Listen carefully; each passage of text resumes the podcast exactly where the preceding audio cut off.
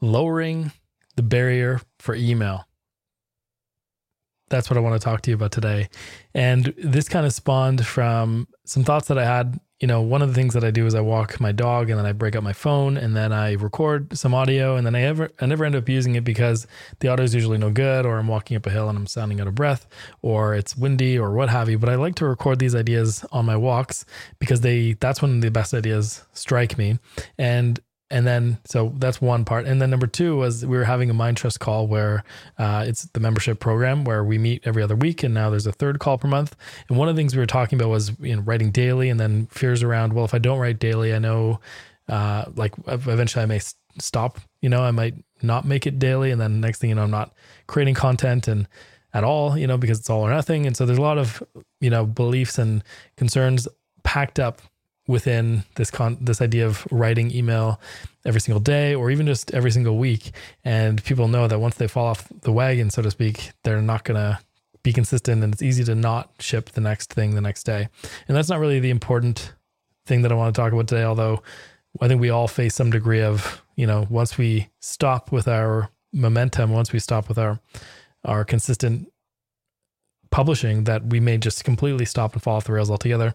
That's not really what we're going to talk about today. But the really interesting thing that I want to unpack is a concern around sending email that doesn't feel relevant, that's going to make people unsubscribe. And particularly with daily email, but also with weekly email. So I write not every day, although many days. And for the last, I don't know, week or so, I've been back to writing every day just because I've been feeling inspired.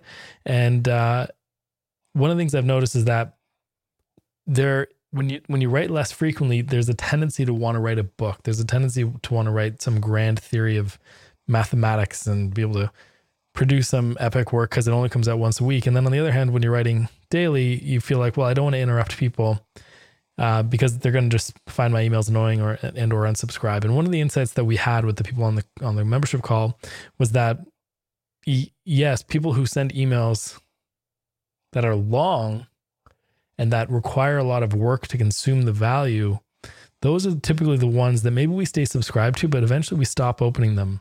And so, even if you're going to write every week, it's okay to make it short. Even if you're going to write every month, it's okay to make it short. And part of it is people don't want to work necessarily too hard to get the value out of your emails. Now they may take that and they may there are exceptions to this.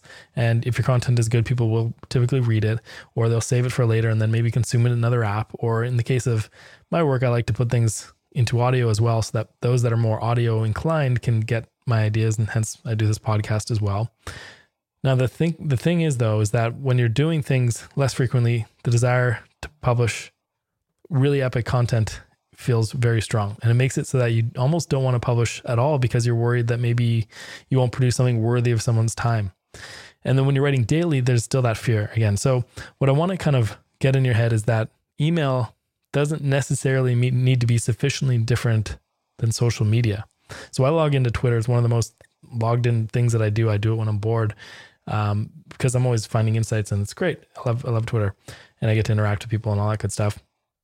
But when I publish on Twitter, I don't necessarily think it has to be the most groundbreaking thing. Yes, I want to produce signal, I want to produce quality thoughts and share those and do this do so concisely.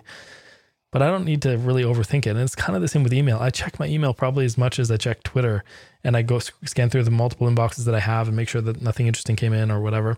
And I use it very much as a distraction device as well. And so I don't want more to dos and I don't necessarily want dense content to come through my email, but I will open not every, but I will open more periodic, more high paced, short, bite sized pieces of content because I can get a value out of it. I can get a win out of it quickly or get glean a little bit of insight, not too dissimilar from, say, a Twitter thread or some other kind of short form copy. Maybe you're a LinkedIn person. So I just want to kind of suggest that email doesn't need to be this really high, high gold standard. You don't want to ship bad content because then people won't read it.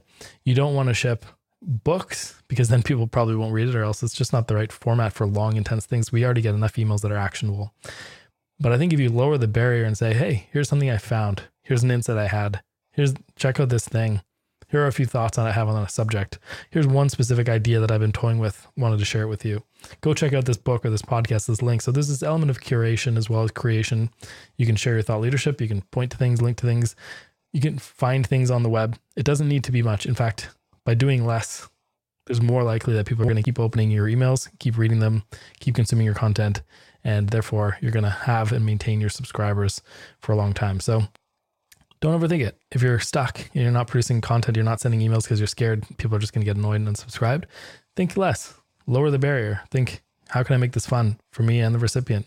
How can I share something light and easy to consume? So I just want to leave you with that because I think a lot of people are kind of stuck with email. They're worried about if I start and then stop, I won't do it again. Or if I do it daily and then I fall off the wagon, what am I going to do? Like I won't publish anymore. So relax, publish some stuff that you like, make it friendly, just like you're writing an email to a friend.